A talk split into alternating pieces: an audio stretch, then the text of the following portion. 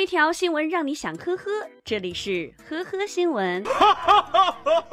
最近，广东东莞水莲山路多个红绿灯路口和掉头位置，一夜之间出现了许多神秘的字符，有数字，有英文字母，这到底代表什么意思呢？网友们纷纷猜测，一定是外星人来地球了。嗯。这些神秘的字符是车管所考试中心工作人员发现的。当时，工作人员在对科目三考场道路进行巡查，随后车管所马上向交警反映，这些莫名出现的神秘字符并非没有规律可循，它们分布在红绿灯路口以及掉头位置附近，有的是数字四，而有些地方则是一个大大的字母 X。南城交警大队民警立马调取了公共视频录像，发现六月二十五号凌晨一点左右，有名男子出现在南城水莲山路，举止非常的异常。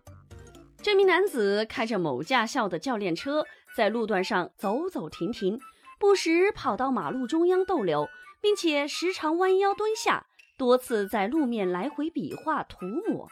就这么持续了接近半小时。路面就出现了那些神秘字符。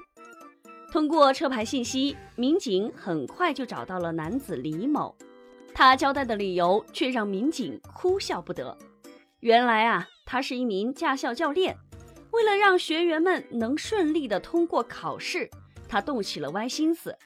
李某事先买好了几瓶油漆，趁着天黑的时候来到水莲山路，在路上涂抹记号。提醒学员看到 X 就要减速，看到四就要挂四档。你是猴子请来的救兵吗。根据李某交代，他带的学员总有个别路考不及格，于是他就想出了这个歪点子，帮学员作弊。他一共在考试路段用油漆喷了三个四字和多个 X。李某说，这种错误自己知道严重性。后来考场的领导打电话给他。他就去把字符洗干净了。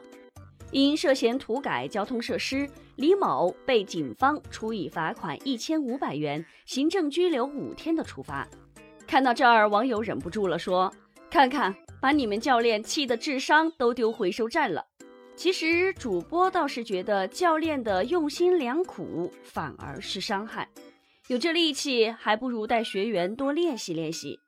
实在练不出的那些具有马路杀手潜质的朋友，这事儿啊，真不用勉强。小时候做了坏事儿，我们第一个反应就是别告诉我妈妈呀。没想到有人长大了还是这样。最近，厦门交通执法支队集美大队执法人员在厦门北站开展夜间打击非法营运行动。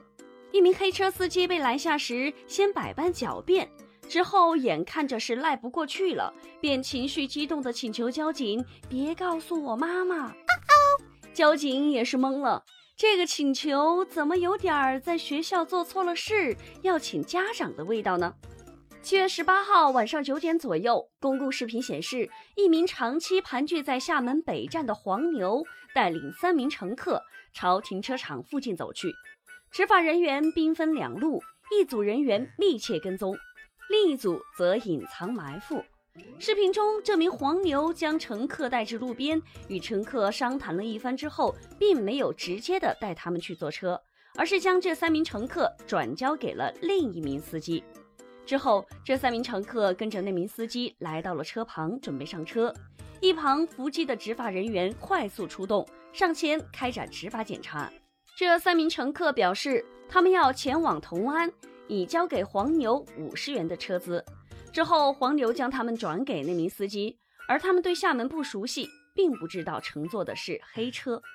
黑车司机一开始狡辩说自己顺路载他们去目的地，但执法人员早就通过公共视频掌握了黑车司机驾车入场及下车后的行动轨迹。